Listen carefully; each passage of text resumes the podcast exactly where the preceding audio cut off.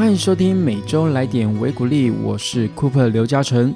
每周透过一点点的时间来跟大家分享一些我所看见的好文、好剧、好内容。今天要来跟大家分享什么内容呢？就是在我们上集有提到的关于信仰这件事情。不晓得大家怎么看待信仰这件事情呢？又或者说，会不会觉得自己其实也没有什么信仰，我是无神论的？但其实我想跟大家分享的是，嗯，就我认为。只要喜欢一件事情、一个人或一首歌也好，它其实也可以算是一种信仰哦。那从以前呢，很多人都会觉得说：“哦，你是什么教？哦，比如说你是基督教，我是佛教，哦，我们是不同宗教的，可能或多或少会觉得说，是不是价值观啊、哲学观啊，或者是理念不同，所以会有那么一点点的对立感。”甚至再激烈一点，也会开始争论起彼此的理念跟教义。吼，那其实有一篇文章啊，是这样子说：宗教若是关闭对话之窗，就会陷入独善主义、教条主义、权威主义的迷宫。有对话，宗教才能绽放初始人性复苏的光彩，持续的活在民众之中。人类安心立命，民众幸福和平，这正是宗教原本的目的。在这层意义上呢，宗教的使命应该是志向于成为为了人的宗教。各个宗教都有其个性与差异。例如，关于什么是真正的安心立命这一点，各宗教的意见或许都不一样吧。神的爱啊，对无形力量依存的感情。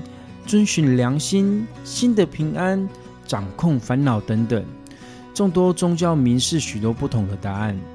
但宗教间的种种差异，源自于人的多样性、时代的差异、区域的差异、历史经纬差异等重要因素错综复杂的相互影响。然而啊，这种种不同的教义，包含着为了实现人类幸福的某种洞察与真实。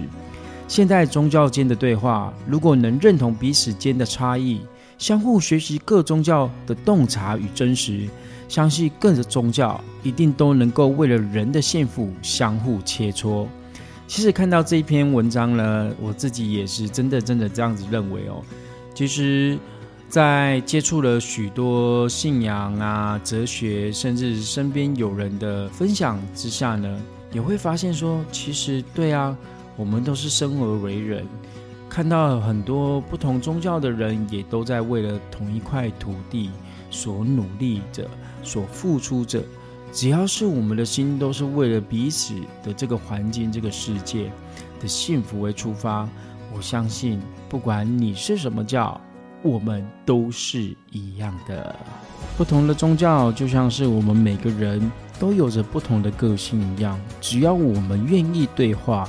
愿意敞开自己的心胸，去接纳一切，包容一切，倾听一切。其实你会感受到，啊，原来跟我不一样的人，他的生命也是如此美好。他的，呃，源自于内在的那一份初心，也是很美好的。甚至你会发现，其实我们都只是用着不同的代名词来去诉说同一件事情。